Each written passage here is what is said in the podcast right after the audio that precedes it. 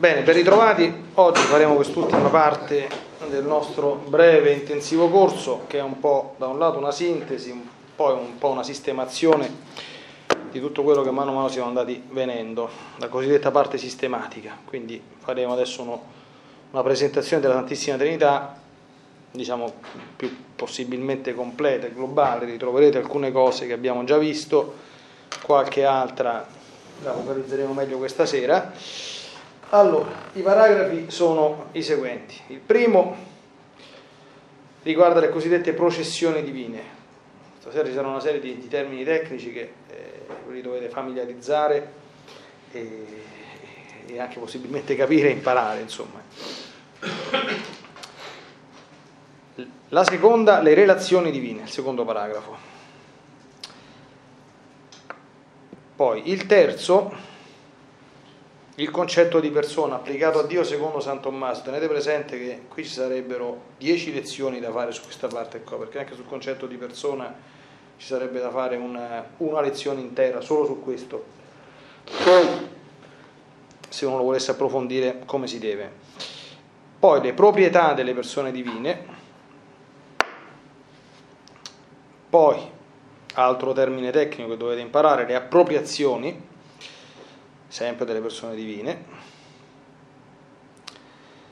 Poi qui c'è un parolone che è la pericoresi o pericoresi come preferite a seconda se fate la pronuncia latina o greca, questo è come origene origine, si può dire in tutti e due i modi a seconda se uno è la pericoresi o circumincessione come vedrete, o circumincessio se uno preferisce in latino trinitaria. Poi le persone divine, quindi una breve presentazione. Per ragioni di completezza, anche per la vostra formazione, perché almeno sappiate di che cosa si parla quando si parla di settimane, ecumeniche, il problema del filioque, quindi una breve rassegna storica, come è nato, qual è la questione teologica e come si affronta. Poi abbiamo visto in parte la volta scorsa nella conclusione della lezione, l'unità divina e l'amore come essenza di Dio, un ripasso sugli attributi divini, molti dei quali li conosciamo, ce ne sono soltanto un altro paio, insomma, che meritano menzione e approfondimento, e infine l'ultimo paragrafo che è un po' una sintesi anche per voi, le principali eresie trinitarie, quindi che abbiamo già viste tutte quante nel, durante le lezioni, ma c'è una sintesi in modo tale che uno ha uno schema dove se ne può andare a, a ripassare. Bene, non perdiamo troppo tempo perché qui molta carne al fuoco. Allora, cosa sono le processioni divine? Le processioni divine sono due. La generazione eterna del figlio, beh, se state vedendo anche un pochino il libro, e l'eterna spirazione dello, o processione dello Spirito Santo. Quindi bisogna fare attenzione a non perché processioni da un lato è termine generico che indica tutte e due, quindi la generazione e l'aspirazione, però dall'altro si può anche dire processione dello Spirito Santo, quindi si usa in senso generico e in senso tecnico per quella particolare processione che è la processione dello Spirito Santo. Ecco. Allora, quindi sono come dire, le due modalità con cui la vita divina che è nel Padre si comunica direttamente al Figlio e per mezzo della mediazione del Figlio, quindi dall'uno e dall'altro, lo Spirito Santo. Queste sono le processioni divine. Ora, il grande Sant'Agostino, per far capire qualcosa, voi sapete che tutte le cose sono state create a immagine e somiglianza di Dio cioè la firma di Dio c'è dappertutto, ma nell'uomo c'è proprio l'immagine. Dove si trova l'immagine della Santissima Trinità? Ci sono state varie. Sant'Agostino opera un'analogia tra la Trinità e la struttura dell'anima umana creata ad immagine di Dio, in particolare quella che poi tecnicamente sarebbe stata chiamata la parte superiore dell'anima, che è quella creata direttamente da Dio, dove si trovano le cosiddette facoltà spirituali, cioè la memoria, l'intelletto e la volontà. mentre nel corpo non si, si trovano soltanto solo tracce, vestigia. Tenete presente che Sant'Agostino non sapeva niente, d'accordo? Eh, però eh, ci sono tante cose anche nella nostra materia.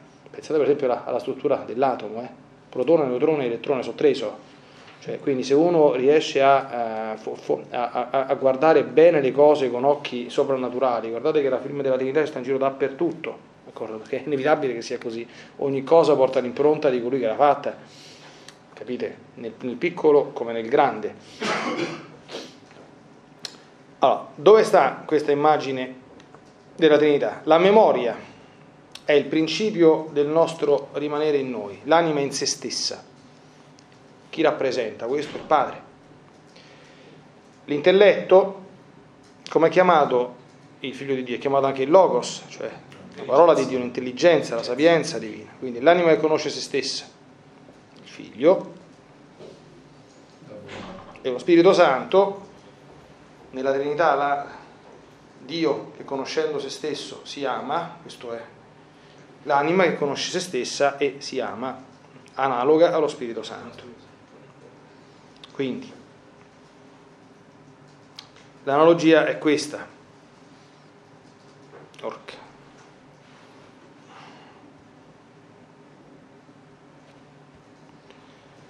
Andate un po' troppo oltre. L'analogia è la, è la, è la seguente.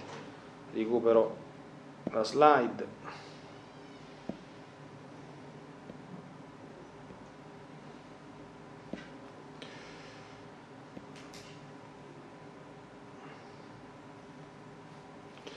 Come l'anima, conoscendo se stessa, oh, sentite,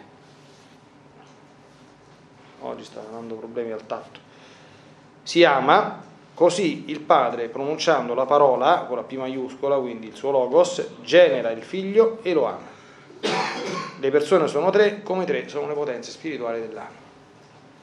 Su questo argomento potremmo stare a parlare per altre due ore, quindi penso che qualunque dottore della Chiesa che mi sente in questo momento stia facendo il segno della croce, dice tutto qua sulle professioni divine, però per voi basta e avanza che abbiate chiaro insomma, questo primo concetto riguardante la Santissima Trinità.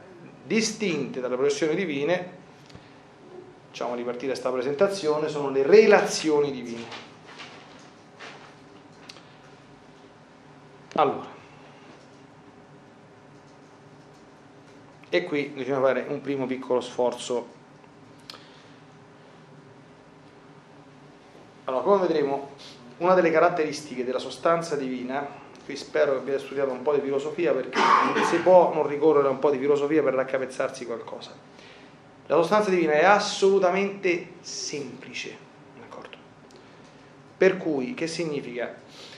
Significa che ogni cosa che c'è in lei ne deve necessariamente coincidere con l'essenza, per forza. Quindi non è che prima c'è Dio e poi c'è qualche altra cosa, perché questo contraddice la semplicità assoluta metafisica dell'essenza divina. Quindi che significa? Significa che le relazioni tra le persone divine, quindi il figlio viene generato e lo Spirito Santo procede dal Padre e dal Figlio, tra queste tre ci sono delle relazioni. Ma queste relazioni non sono qualche cosa che vengono dopo, ma appartengono all'essenza stessa di Dio pur essendo realmente distinte. San Tommaso, spiegando, dice che queste relazioni, questo è molto importante comprenderlo, sono il necessario modo di essere di Dio. Cioè o Dio è così o semplicemente non è. Evidentemente questo tipo di discorso è una conseguenza immediata diretta del fatto che l'essenza divina coincide con l'amore. E quindi essendoci tre persone compresenti, queste tre sono in necessaria relazione tra loro e questa loro necessaria relazione costituisce il modo necessario, secondo il nostro modo di parlare, di essere di Dio. Allora, quante sono le relazioni? Eh no, qui casca subito, è meglio che non ve lo chieda all'esame. Allora, le relazioni sono quattro, perché c'è la paternità, cioè la relazione del padre verso il figlio, poi c'è la filiazione, che è la relazione del figlio verso il padre, e poi c'è l'aspirazione attiva, che è quella per mezzo della quale il padre e il figlio fanno procedere lo Spirito Santo e quella passiva, cioè è il ritorno dello Spirito Santo al Padre e al Figlio. Quindi le relazioni sono quattro, non tre. Allora, per comprendere qualcosa,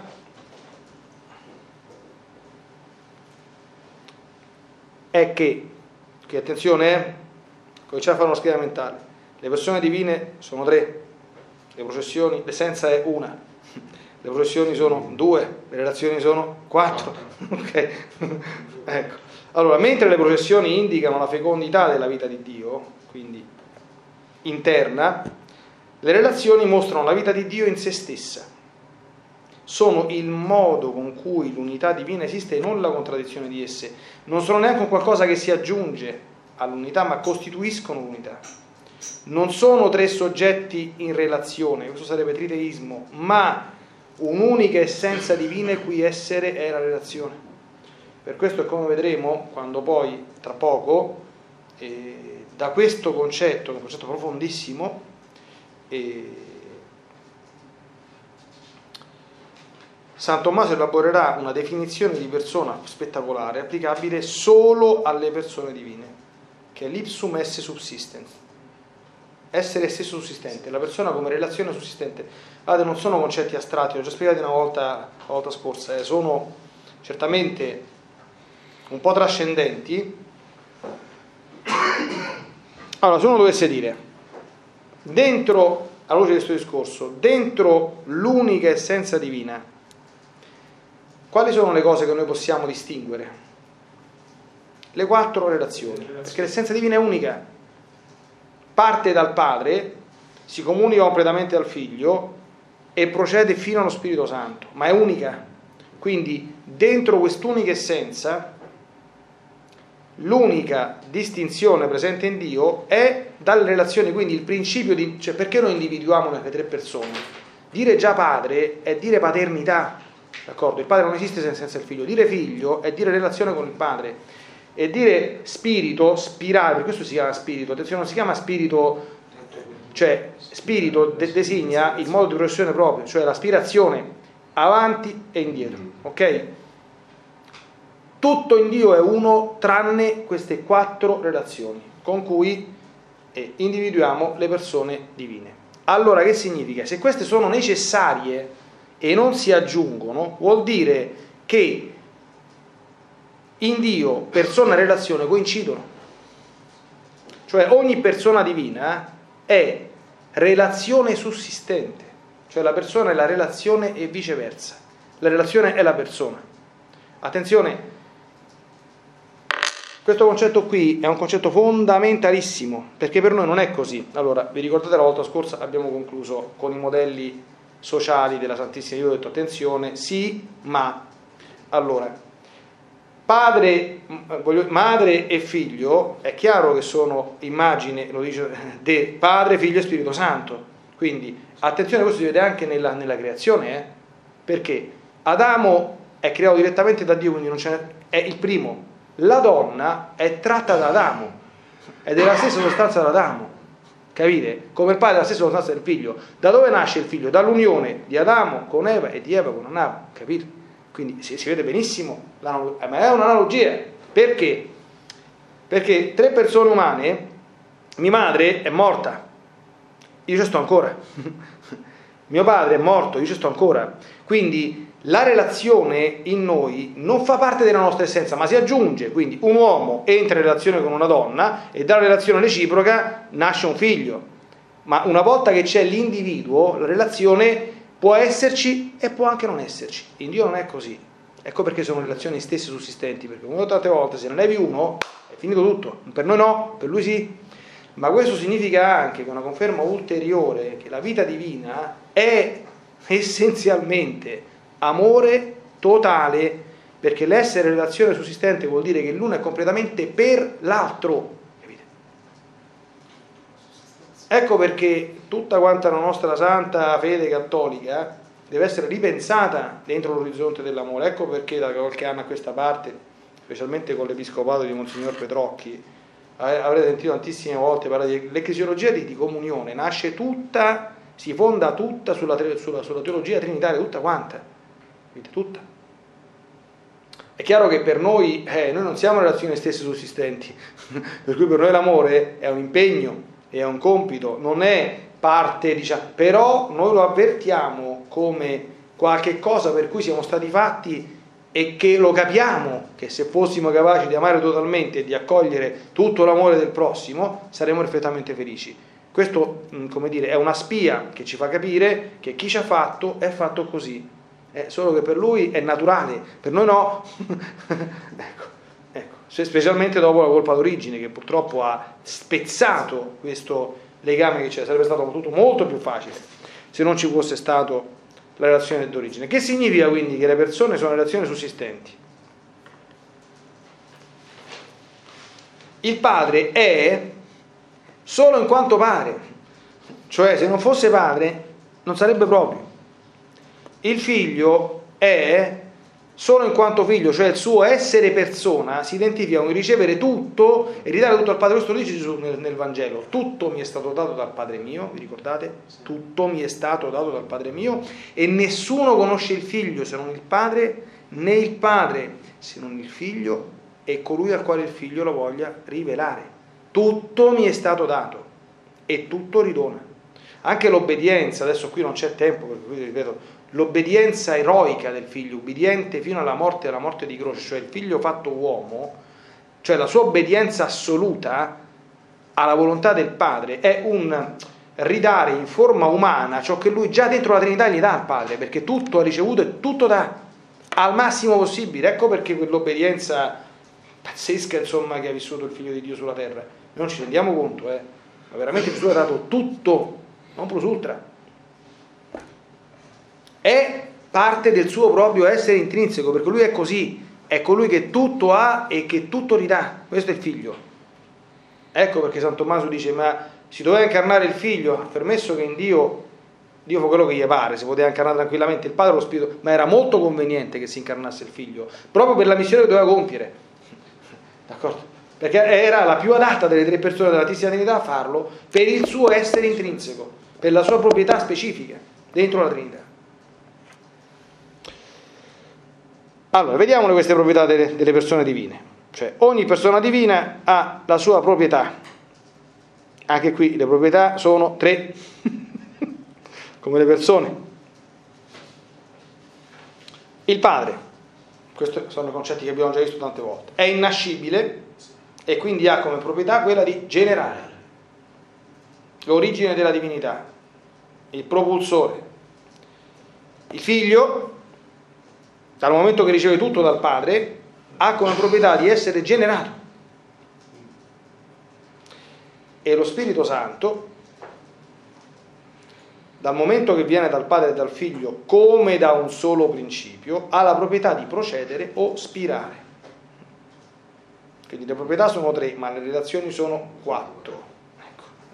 Ok? Attenzione qui contro gli ariani, che dicevano soltanto che il padre era, era, Dio in senso proprio, ma non essere padre non è affatto da intendersi come una mancanza, ma è semplicemente il modo proprio del figlio e dello Spirito Santo di possedere la pienezza della divinità. Non ne fa un meno, perché il padre non potrebbe essere tale se fosse figlio, capite? Non ne fa un minus dentro la Trinità. Questo è uno dei concetti che vi prego di focalizzarli bene e di mantenerli chiari applicando analogicamente mh, questi concetti, facciamo un discorso impopolare, tra, tra, i maschi è, è, più fattibile, se ci fosse qualche donna nell'uditorio comincerebbe subito a farsi venire qualche, qualche fregola, capite? Allora, il fatto che, che San Paolo dica che le donne siano sottomesse ai mariti non significa, non significa essere meno, perché voi capite che dentro questo orizzonte la sottomissione, cioè la donna dentro la Trinità umana, la piccola Trinità umana, rappresenta il figlio. Tratta da Adamo, eh, eh, Adamo viene, viene, in qualche modo prima, in forma umana, quindi Adamo tutto per questo dice, siate, voi siano sottomessi, ma voi mariti amateli come Cristo ha amato la Chiesa d'accordo? Perché nel rispetto di questa origine, diciamo, della razza umana, c'è l'amore totale del marito e l'ordine esige che l'amore, perché noi non siamo Dio, quindi c'è uguale dignità, ma c'è diversa funzione. Ed in effetti però il figlio, il verbo incarnato, in quanto incarnato, quando dice io sono di meno di mio padre, è vero? Perché il verbo incarnato ha dovuto vivere il suo essere da eh, come forma di obbedienza estrema, quindi lui era realmente sottomesso al padre quando stava sulla terra. Eh, capite? Non in quanto seconda persona dell'antissima divinità, ma in quanto uomo. Capite? Quindi al termine di tutto quanto questo discorsetto, spero che voi, io ve l'ho detto insomma, no? E lo studio fecondo della teologia è anche un'illuminazione mentale perché noi possiamo capire che è tutto un insieme interconnesso. Se tu capisci bene alcune cose, sai anche spiegare bene altre cose, sai anche, come dire, accettarle certe cose, no? Perché se no cominci a dire, ma perché è così? Eh, eh, qualche perché ci sta. È chiaro che se tu esci dalla rivelazione e non le accetti queste cose, è ovvio che non ci sono risposte. Sapete che i buoni teologi trinitari dicono che la, la, la Trinità non si capisce, non è razionale, però è ragionevole se tu chiaramente accetti e rifletti sui dati rivelati. Ah, cosa sono invece le appropriazioni? Ecco, per farvi capire subito subito. Cosa diciamo nel credo? Credo in un solo Dio, Padre onnipotente, creatore del cielo e della terra. Ecco, allora, com'è che onnipotente lo diciamo del Padre è creatore del cielo e della terra? Che è onnipotente soltanto il Padre? Non mi dite se no bocciamo subito all'esame. Non è onnipotente soltanto il Padre. Però nel credo perché lo dice del Padre. Perché? Credo in un solo Dio, Padre, credo in un solo Signore Gesù Cristo. Perché ci metti per il Padre Onnipotente che del cielo e della terra? Allora, la creazione è un'opera soltanto del Padre, il Figlio e lo Spirito Santo stavano a dormire mentre il Papa mi perdoni tantissime rivelazioni divine, no? Per farvi capire, insomma, no? Ecco. Allora, la dottrina, cosa sono queste qua? Non sono la, l'onnipotenza non è una proprietà del Padre, cioè un attributo suo esclusivo, come il generale ma è un attributo della essenza divina.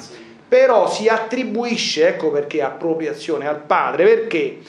Perché essendo il Padre, lo vedete qui, l'origine della divinità, questo titolo di onnipotente, come dire, è maggiormente confacente a lui, d'accordo? Ma non esclusivamente, d'accordo? Così come essendo l'origine della divinità, quindi non, non, capite bene, non che ha creato il figlio dello Spirito Santo, ma è da lui che tutto trae origine, la creazione che è la creatio ex nihilo re subjecti, quindi che venire, che è creare l'essere dal nulla, si attribuisce in primis al Padre, in quanto il Padre è anche l'origine della divinità, ma è atto di tutte e tre le persone divine. La stessa cosa, per esempio, no? lo Spirito Santo amore si dice anche in alcuni liturgi della Chiesa, eh, perché lo vedremo, perché lo Spirito Santo ha questa caratteristica che eh, eh, procede per via d'amore, ma l'amore è l'essenza stessa di Dio, cioè ciò che Lui è, in realtà è ciò che Dio è. Allora, però, eh, siccome lo Spirito procede dall'amore infinito del Padre e del Figlio e su di essi ritorna, quindi pur essendo vero che tutti e tre sono amore, tale attributo conviene in modo eminente dallo Spirito Santo, perché lo Spirito dello Spirito Santo è proprio questo amplesso divino d'amore per noi insondabile che esiste tra il Padre e il Figlio. Insomma, no? Quindi queste sono le, le, le, le, appropriazioni. Sapere questa cosa eh, permette la comprensione di alcuni appunto simboli di fede come il credo o anche, mh, capite che significa testi eucologici, cioè le preghiere che si fanno durante la liturgia, no? Dio onnipotente ed eterno, si dice sempre, ah, allora il padre che è onnipotente ed eterno lo torniamo Mario, d'accordo, il figlio non è eterno, allora no, che, che, si, attribuiscono alcune cose appunto per antonomasia, quindi non per esclusione, d'accordo? Questo è in due parole, qui, ripeto i dottori che oggi mi fucilerebbero, la dottrina delle, delle appropriazioni. Poi ce ne abbiamo un'altra, la pericoresi o circumincessione trinitaria. Allora, che cos'è questo qui? Cosa dice Gesù nel Vangelo per farvi capire? Io sono nel... Quando Gesù gli dice eh, chi ha visto me ha visto il Padre. Attenzione, non credi che io sono nel Padre e il Padre è in me? Quindi la pericoresi non è altro che l'essere di ciascuna persona divina nell'altra, cosa dovuta all'unicità e unità dell'unica essenza. Questo concetto fu formulato dogmaticamente dal Concilio di Firenze. Questo dobbiamo per forza leggerlo. A causa di questa unità, il Padre è tutto nel Figlio e nello Spirito Santo il figlio è tutto nel Padre e nello Spirito Santo, lo Spirito Santo è tutto nel Padre e tutto nel figlio. Perché Gesù può dire chi ha visto me ha visto il Padre? I modalisti dicevano, ah, lo vedi che non c'è una distinzione reale tra le persone che tanto è la stessa cosa? No. è tutto il figlio nel padre ed è tutto il padre nel figlio, cioè questa cosa questo aspetto particolare, distinto, allora abbiamo visto che le relazioni designano l'essere totalmente ad, d'accordo? O per, se vogliamo. Il padre è tutto per il figlio, il figlio è tutto per il padre, padre e figlio sono tutti per lo Spirito Santo, lo Spirito Santo è tutto per il padre e il figlio. Queste sono le quattro relazioni, d'accordo? Qui c'è qualcosa di più, non è soltanto essere completamente rivolto a o tutto per, ma è anche tutto in, perché la sostanza divina è unica. Ecco perché ciascuno è tutto presente nell'altro. Perché l'unica cosa che si distingue dentro la Trinità, ripeto, sono le relazioni di origine. Ma la, la, la, la sostanza divina è una identica in ciascuno dei tre. E tutti i predicati divini si predicano indifferentemente di ciascuno dei tre. Ecco perché Gesù può dire così. Allora, il senso di questa dottrina, dogmaticamente definita, quindi mi raccomando, il Concilio di Firenze è un concilio dogmatico in senso stretto, bisogna prendere, impararsi la memoria e ritenere tutto quello che ha detto, e dimostrare in modo ancora più stringente la consustanzialità delle tre persone dal fatto che sono l'una nell'altra. Concretamente con tale dottrina si aggiunge alla caratteristica dell'essere ad o essere per proprio delle relazioni il connotato ulteriore e più forte dell'essere in, che esprime la dimensione interna della relazione e realizza l'unità delle persone divine. Ok? Nel testo che avete avete un'amplissima sezione dove potete approfondire queste cose, no? Adesso rapidissimamente anche qui ci sarebbe da parlare assai. Allora, Dio Padre, abbiamo visto, è il principio senza origine, è l'innascibile, è colui che genera, questa è la sua proprietà. Allora, significato di questa sua connotazione e caratteristiche. Che tutto proviene dal Padre, numero, tutto, è il principio di tutto, ed egli non proviene da nessun altro. Egli, ancora, è l'origine è la fonte unica della divinità.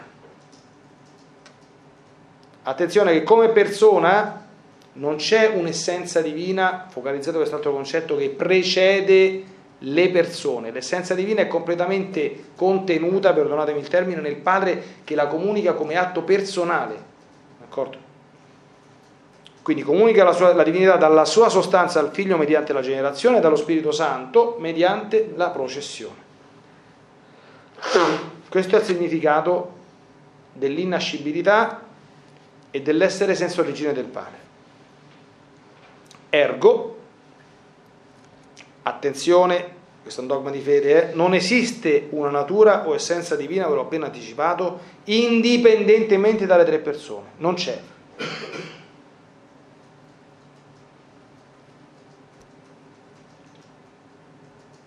Attenzione qui, appena uno sbaglia subito formalmente eretico, appena dice questa cosa. La persona del Padre, non la natura divina, genera dalla sua sostanza, comunicandola totalmente, le altre due. Direttamente il Figlio, per mezzo del Figlio lo Spirito Santo. Ok?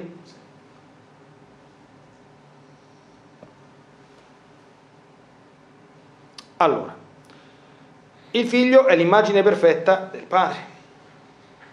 D'accordo?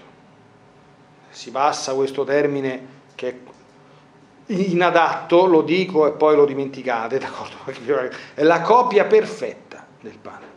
Ricordate sempre la Trinità di Rubliev, che è molto espressiva tutto questo punto di vista. Immagine del Dio invisibile è espressione biblica che proviene, ce l'abbiamo uno nei Vespri, dato voi Vespri dite sempre, lì nei Colossesi, egli è immagine del Dio invisibile generato prima di ogni creatura, e in 2 Corinzi 4,4, d'accordo? L'immagine del Padre. E nel verbo incarnato che succede? Eh, Sant'Ireneo, molto, ma questo ha detto Gesù, chi ha visto me ha visto il Padre, definisce Gesù ciò che è visibile del Padre. Sant'Ireneo è un grandissimo teologo, pur essendo uno dei primi, è veramente un fenomeno.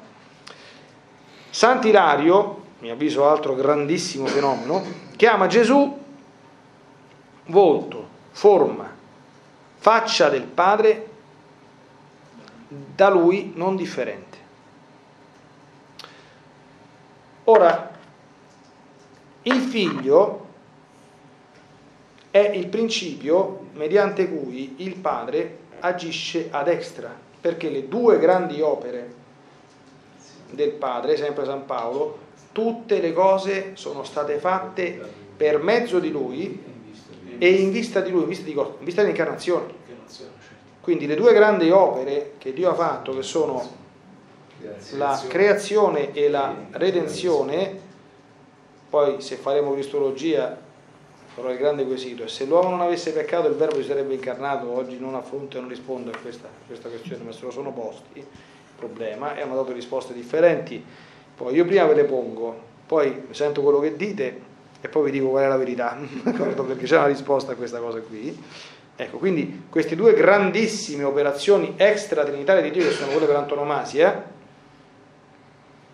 il fiat creante, si dice con eh, termini tratti dalla dottrina della divina volontà di Luisa Piccarreta, il fiat, sia la luce, la luce fu, e il fiat redimente che passa per il fiat di Maria con l'accoglienza, la festa di sabato, l'accoglienza del verbo incarnato, ma quel fiat è un riverbero del fiat eterno del figlio che quando il padre gli ha detto tu diventerai uomo per nobilitare la creazione, ha detto immediatamente fiat dentro la Trinità, lui è primo, d'accordo?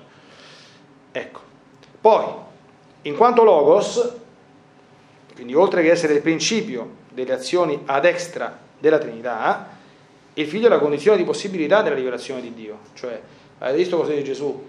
Tutto parla di me. Quando prende i discepoli di Emmaus, ti fa vedere come tutta la Sacra Scrittura parla di lui. Perché? Perché è lui che l'ha ispirato. è lui il Logos. Ecco.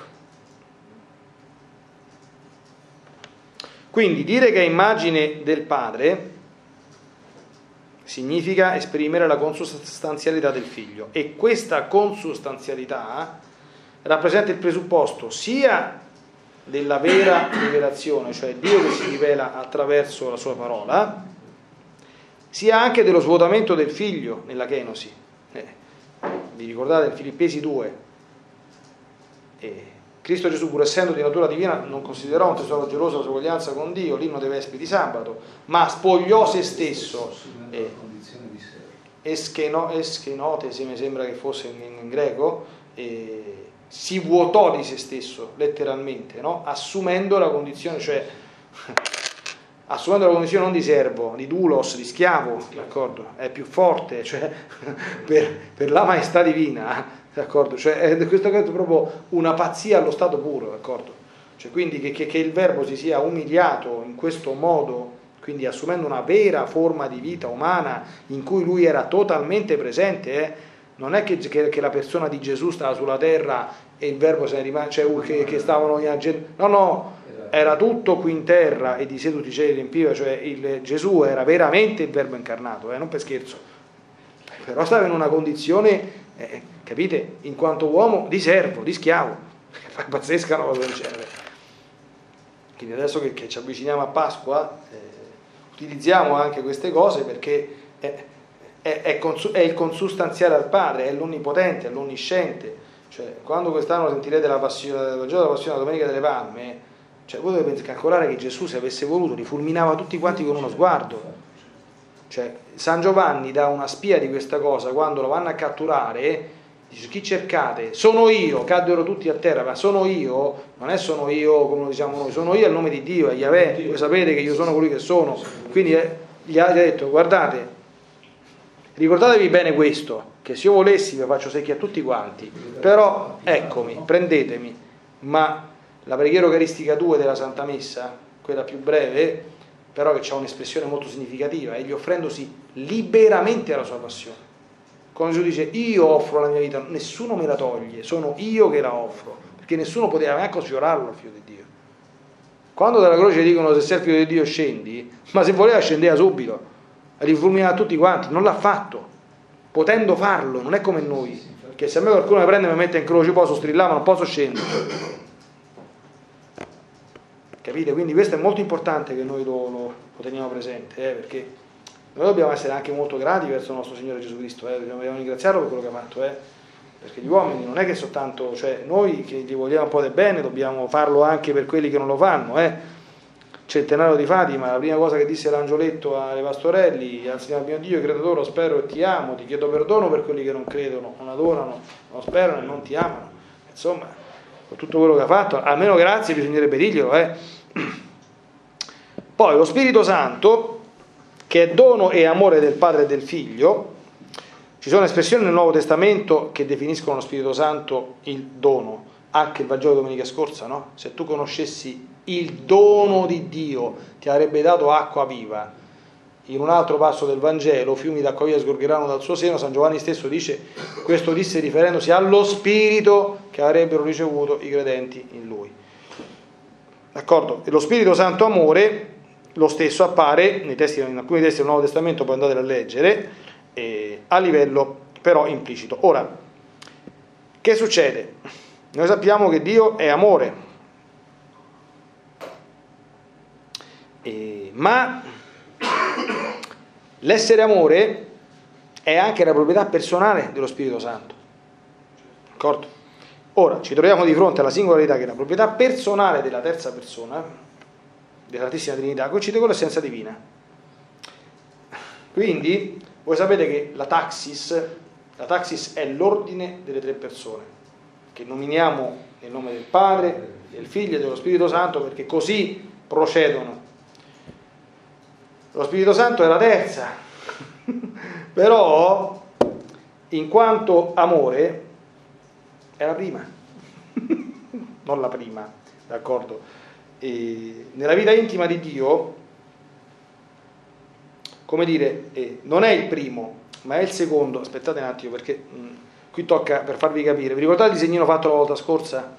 P, cioè già il movimento d'amore che genera il figlio è già qualcosa, capite? Quindi eh, è il terzo, ecco, però, vedete, si capisce meglio, il padre genera, cioè ama nell'atto generativo il figlio. Hai capito? In questo amore è presente ciò che lo Spirito Santo è. ok.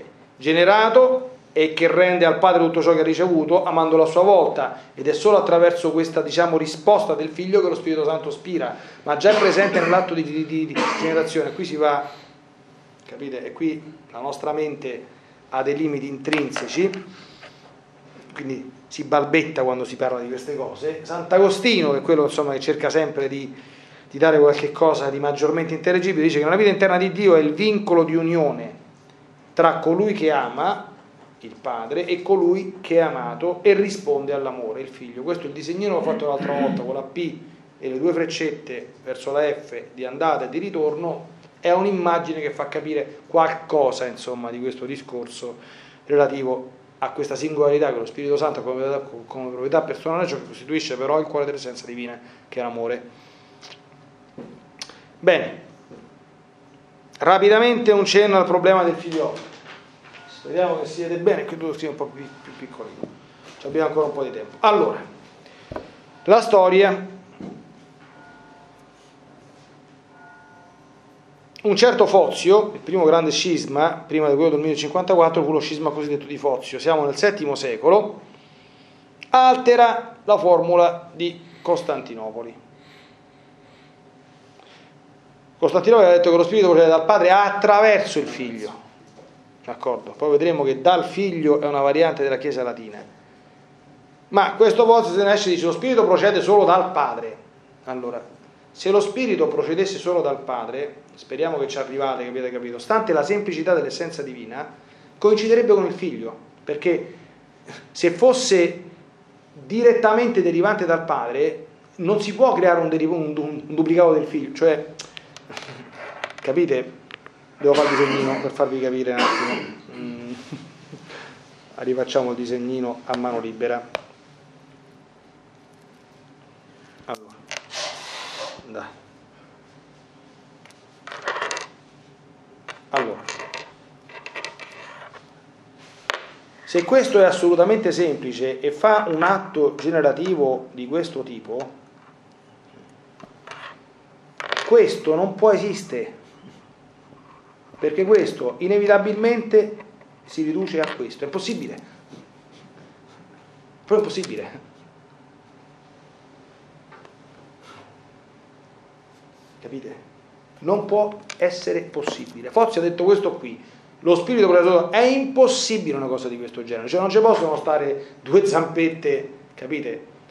Perché l'unico modo con cui può darsi una terza persona è che intervenga per forza il figlio, dando vita a un'altra possibile relazione, che è quella che fa procedere lo Spirito Santo. Dopodiché una quarta non è possibile, non c'è altro da fare, è impossibile Capite? Se avete capito il discorso tantissimo, eh, cioè, assolutamente è così. Eh. Per questo che quei matti che erano ultra devoti della, Madonna, qualcuno anche in tempi recenti che va a dire che la Madonna è la quarta persona della Trinità, io capisco l'amore alla Madonna che non deve comunque mai essere disordinato, ma, ma questa è una cosa, a volte che è una bestemmia, è una cosa impossibile, d'accordo? È impossibile sia che lo spirito proceda soltanto dal Padre, sia che ci sia il quarto, non può essere, d'accordo? Ok? Quindi non puoi. Adesso qual è il problema? Che in greco dire procede dal padre per il figlio è esattamente a livello di terminologia la stessa cosa che, che perché in latino eh, tu devi per forza, usando il termine processio, dire abutroque, per forza dall'uno e dall'altro, perché il termine greco di processione implica sempre un procedere attraverso un elemento esterno. Invece in latino, se tu non specificassi dall'uno e dall'altro, diresti la stessa cosa che dice Vozio, cioè procedere soltanto dal padre, e diresti un'eresia. Quindi in realtà, come vedremo, il problema del filoquio è stato un problema di eh, lingue differenti, d'accordo? Che non si so capire che i greci dicevano ai latini, tu, tu dici un, un'eresia perché eh, però dicevano questa cosa perché applicavano il significato di processione greca a quello latino, che non è così. E viceversa, i latini dicevano ai greci, tu dici un'eresia perché applicavano il significato di procedere latino al termine greco. Ekporeuo, mi sembra se, che, se non ricordo male. È molto più semplice di quanto l'importante è che uno capisca il concetto che c'è. Allora, Carlo Magno occidentale, accusa falsamente gli orientali di aver tolto il figliolo dal credo di Costantinopoli. In realtà il figliolo non viene dal credo di Costantinopoli, viene da uno dei tanti sinodi bellissimi, tra l'altro, di Toledo. D'accordo? Viene da lì. Un sinodo non è un concilio, anche se i sinodi di Toledo, per l'autorità che hanno e per le cose che hanno detto, hanno veramente un'autorità dottrinale molto molto grande. D'accordo? Quindi cominciano a litigare a forza di menzogne, perché uno altera il concilio di Costantinopoli dicendo procede solo dal padre, non è vero. Carlo Magno risponde no, voi avete tolto e dal figlio da, che non c'era nel concilio di Costantinopoli perché era dal padre per il figlio. D'accordo? Quindi vedete come si comincia a, a, a litigare. E che succede? Che l'imperatore però Enrico II fa introdurre il figlio nel credo della messa, non c'era prima nel credo di Nicea Costantinopoli non c'era. E nel 1014 però, per atto dell'imperatore, vedete quando la, la commistione del potere temporale nella Chiesa, quanti problemi che ha dato, anche Enrico VIII ha dato non pochi problemi, ecco, ha fatto guai grossi quanto una casa, ecco, ha successo guaio. Chiaramente gli orientali vedono sta cosa, ha fatto, resistono un po' di tempo, nel 1054, scisma d'Oriente, gli occidentali sono eretici, hanno alterato, hanno osato alterare la liturgia della Chiesa ufficiale, alterando il credo con un'aggiunta estrinseca, per quanto Carlo Magno avesse detto falsamente che c'era, ma non c'era nel Concilio di Costantinopoli, succede la fine del mondo. Quindi queste sono le circostanze storiche per questa cosa qua. Ci furono due tentativi di riconciliazione, uno col Concilio di Lione e uno con il Concilio di Firenze. Pensate al Concilio di Lione, voi sapete che erano in viaggio verso il Concilio di Lione, sapete chi? San Tommaso e Samuele sono morti tutti e due mentre stavano andando là. Quindi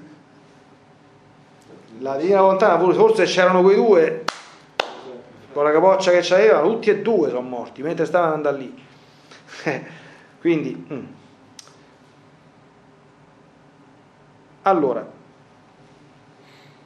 in parte ve l'ho già accennato le questioni teologiche. Le posizioni oggi sono più vicine perché grazie al dialogo sono messi seduti e hanno capito che non è un problema sostanziale, cioè gli orientali non sono così sciocchi da non comprendere, adesso forse voi avete un pochino di difficoltà perché ci vogliono tanti requisiti che non è possibile che lo Spirito Santo proceda soltanto dal Padre, perché altrimenti faresti un impossibile duplicato della prima relazione, che essendo una stanza semplice non può fare due cose, ne fa una sola, ecco, dentro la Trinità, non può, capite? E quindi diciamo che la soluzione è anche una, perché questo è uno dei problemi teologici grossi, voi sapete che con gli ortodossi, che non sono eretici ortodossi, sono scismatici, però ci sono delle posizioni dottrinali da definire, che sono fondamentalmente quattro. Il filioque, il primato di Pietro, e non riconoscono i dogmi mariani del 1854 e del 1950, quindi sono devotissimi della Madonna, ma non credono all'Immacolata Concezione e non credono all'Assunzione in corpo e anima. Pur essendo molto più devoti della Madonna di molti cattolici, eh, ci, ci danno veramente i punti. Allora, questo si potrebbe, diciamo così, risolvere semplicemente continuando a dialogare a comprendere che dire alla latina procede dal padre e dal figlio è la stessa cosa che dire alla greca procede dal padre per il figlio, come ha detto di fatto il concilio di Costantinopoli 3.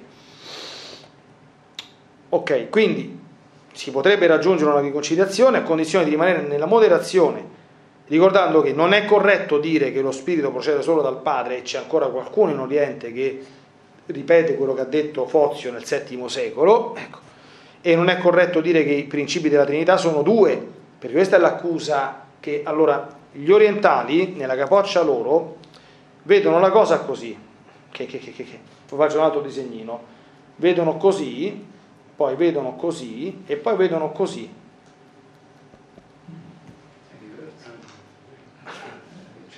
Dico, la proprietà dal padre e dal figlio, quindi vuol dire che il padre e il figlio sono due principi distinti, per carità di Dio, questo, non, questo sarebbe, sarebbe, sarebbe un'eresia ancora peggiore di quell'altra, capite?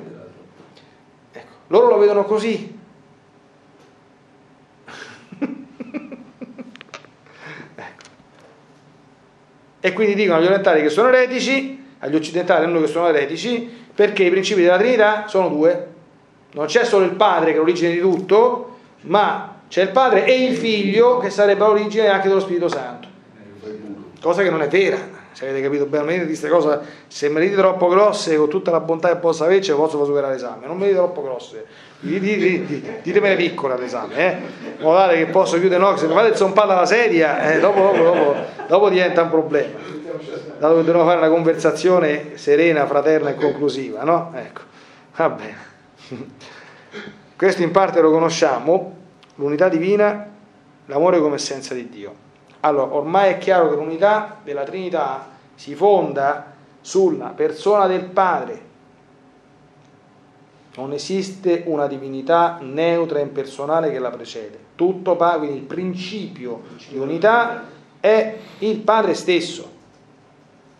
Ok? Quindi è per questo che vi dico, essendo la sostanza divina amore infinito ed è totalmente controllata del Padre, genera il figlio, d'accordo? Ma la sostanza divina coincide con l'essere Padre, cioè con l'essere totalmente per, d'accordo? Che poi il figlio la possiede nel modo suo proprio, essere da ed essere per, e lo Spirito Santo nel procedere da per essere per. Ecco, ok? Quindi l'unità personale divina coincide con la reciproca ed imprescindibile relazione delle tre persone che trae origine però dal Padre.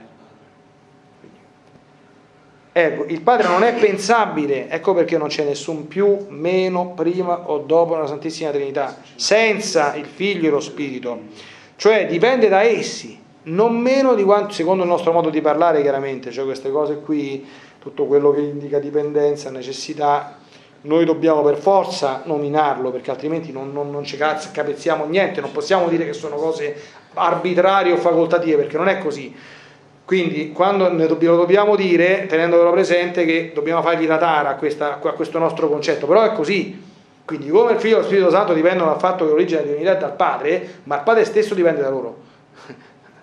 D'accordo? Perché se non ci fossero non sarebbe Padre, non sarebbe proprio.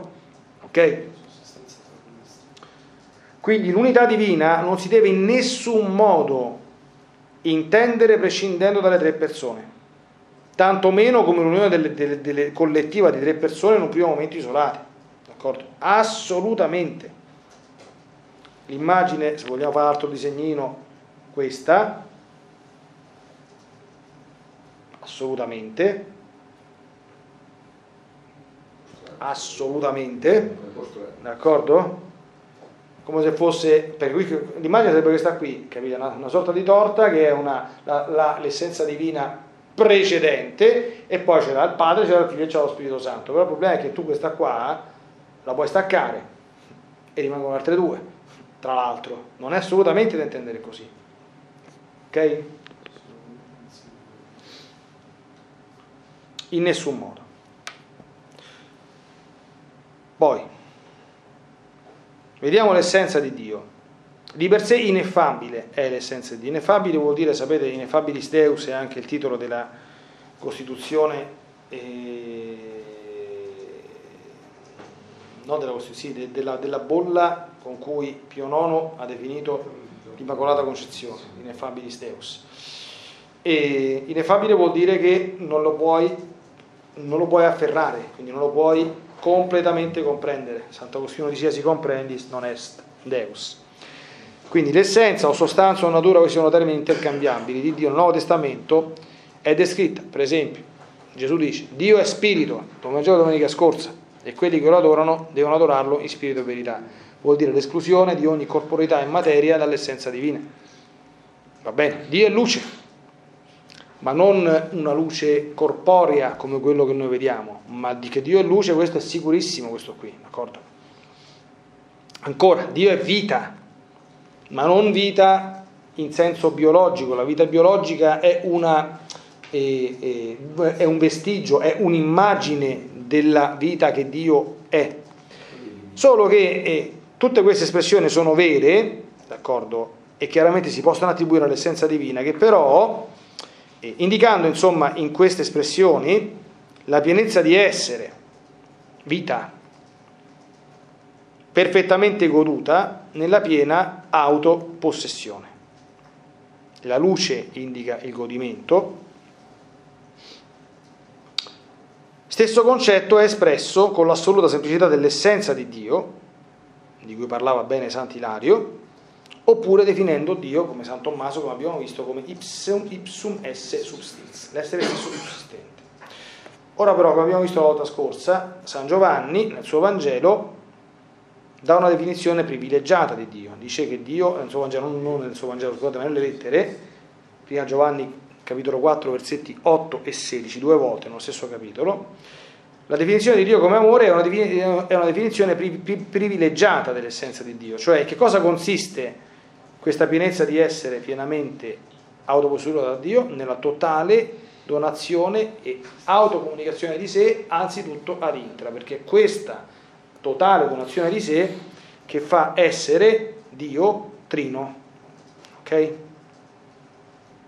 E quindi l'essere di Dio che coincide con la sua essenza è l'amore. Stesso concetto espresso nel chiamare le persone come ipsum ipsi subsistent. Come ho detto la volta scorsa, se l'essenza di Dio è l'amore, quindi tutto ciò che Dio è e fa anche dentro di sé è amore puro e basta, evidentemente tutto quello che fa fuori che non è necessario come quello che fa dentro ma è libero, è comunque sempre fatto solo ed esclusivamente per amore.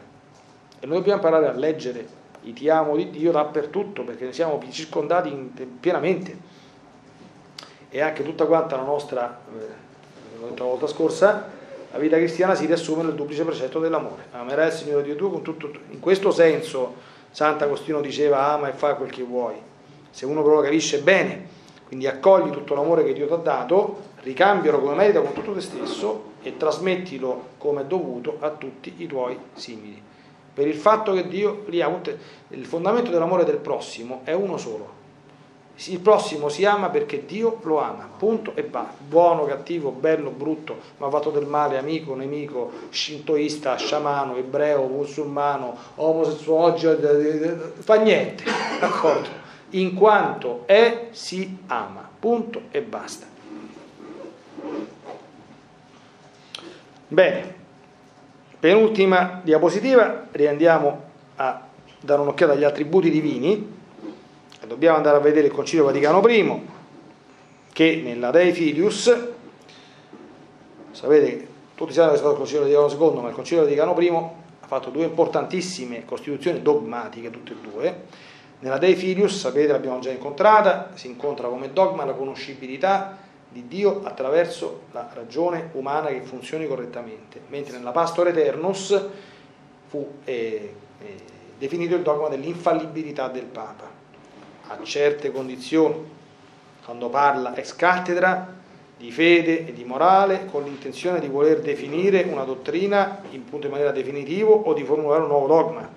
Di fatto tenete presente che questo esercizio è stato due volte, con certezza, Pio IX Immacolata, Pio XII Assunzione e io sono convinto, anche se qualcuno lo nega, ma perché i termini che usò Giovanni Paolo II quando ha escluso il sacerdozio delle donne perché disse, quindi, avendo l'autorità, eh, volendo esercitare il mio ministero di Pietro di confermare i miei fratelli nella fede, dichiaro che la Chiesa non ha il potere di conferire l'ordine sacro alle donne e che questa dottrina deve essere ritenuta da tutti come definitiva.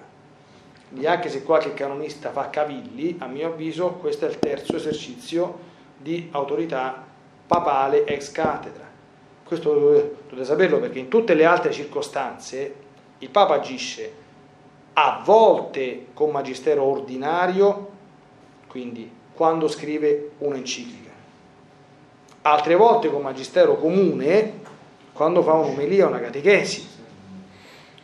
Addirittura quando sta fuori di questi contesti, appena il pontificato attuale spesso accadono, c'è un'intervista ad un Papa a un aereo, eh, sono le sue opinioni personali, in quanto certo che eh, chi parla ha sempre l'autorevolezza del Papa, d'accordo? Ma quella non è un'enciclica, d'accordo? Se io mi sto facendo una conversazione fuori sede, non bisogna pensare, pur con tutto, mi chiamano la Santa Inquisizione, pur con tutto il rispetto dovuto al ministero petrino che è sacrosanto, cioè che ogni, che ogni mossa, ogni parola, ogni gesto che il Papa fa è magistero solenne infallibile, assolutamente, eh? si dimostra tranquillamente il contrario. Per esempio, Giovanni Paolo II in alcune catechesi disse, prese delle posizioni a livello teologico su argomenti discussi, per esempio l'evoluzione, per esempio inferno purgatorio sono un luogo o uno stato. Queste non sono cose, lui prese delle posizioni che io personalmente non condivido, d'accordo? Ma si tratta di argomenti ancora non definiti, d'accordo? Per cui può darsi che mi sbaglio io e che c'ha ragione il Papa, può darsi che se sbaglio il Papa c'ha ragione io, cioè quella sede, capite, non è esercizio di magistero ordinario, né tantomeno solenne e straordinario, capite? Quindi, ripeto, fermo, avuto il rispetto che si deve avere sempre, dovunque e comunque, e mai parlare male di nessuno, nessuno, né vescovi né papi, zero, d'accordo? d'accordo? Se uno vede qualcosa che non va ne parla col confessore, d'accordo? Rimane sepolto lì, d'accordo? Si fa da tutte le spiegazioni e stop, non andare a fare discussioni, cose impicci vari in, in giro, ecco. Però, ecco, fermo restando che il Papa è infallibile quando parla scattedra e questo è per noi cattolici un fiore all'occhiello e sappiamo essere purtroppo eh, non accolto da, dai nostri fratelli separati in nessun modo. L'altra Costituzione invece, oltre che a definire la conoscibilità naturale di Dio, parla di questi attributi e dice, creatore e Signore del cielo e della terra, onnipotente, eterno, immenso, incomprensibile, infinito nell'intelletto e volontà e in ogni perfezione, essendo una sostanza spirituale, singolare e completamente semplice e immutabile, e deve essere considerato distinto dal mondo nella realtà e nell'essenza, totalmente felice in se stesso e per se stesso, ineffabilmente eccelso tutto ciò che esiste o può pensarsi al di fuori di lui. Guardate quanti attributi cita. Essere creatore, Dio solo crea. Creare è proprio soltanto di Dio. D'accordo? Essere Signore, Signore vuol dire essere che, che è padrone, ha il dominio assoluto su tutto ciò che ha creato, potrebbe annichilirlo in qualunque istante. Terzo, l'onnipotenza. Quarto, l'eternità. Quinto, l'immensità. Sesto, l'incomprensibilità. Settimo, l'infinità l'intelletto e la volontà. Poi, l'assoluta assoluta semplicità, l'immutabilità, la trascendenza sul mondo contro ogni immanentismo, la piena e perfetta felicità che possiede in se stesso e l'ineffabilità. Ok, quelli menzionati che noi sappiamo mh, più comuni, diciamo così, dai vari catechismi e che dobbiamo focalizzare bene sono l'eternità, quindi l'essere senza data di nascita, l'onnipotenza, quindi l'avere il potere di fare qualunque cosa con un semplice atto della sua volontà, l'onniscienza, si estende sia tutto ciò che era, che è e che sarà, ma anche coscienza di visione, ma anche coscienza di intelligenza, tutto ciò che poteva essere, potrebbe o potrà essere, ma non sarà mai. L'onnipresenza o immensità, quindi il suo essere tutto e dappertutto, o se preferite in cielo e in ogni luogo. E poi l'immutabilità, nel senso che Dio non cambia, non muta in se stesso, non pensiate mai, ho scritto un articolo stamattina, che con l'incarnazione è cambiato qualcosa nell'Antissima Trinità, eh? come dicevano una montagna di, di eretici. Rimanendo ciò che era è diventato ciò che non era. Non c'è stata alterazione dentro la vita trinitaria. È bestemmia orribile pensarla o dirla, una cosa di questo genere. E, e poi c'è la sua trascendenza o santità, cioè Dio è trascendente eh, santo, sanctus, etimologicamente, sia nella versione ebraica che Kadosh, ancora più in quella greca che è agios, senza terra, vuol dire proprio separato, è altro da, trascende assolutamente tutto ciò che ha fatto e che è, è completamente al di sopra e al di là.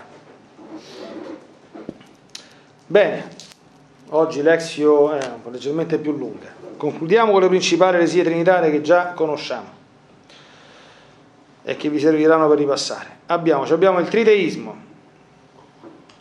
Il primo grande autore, grande, il primo pessimo autore che l'ha incarnato si chiama Giovanni Filopono.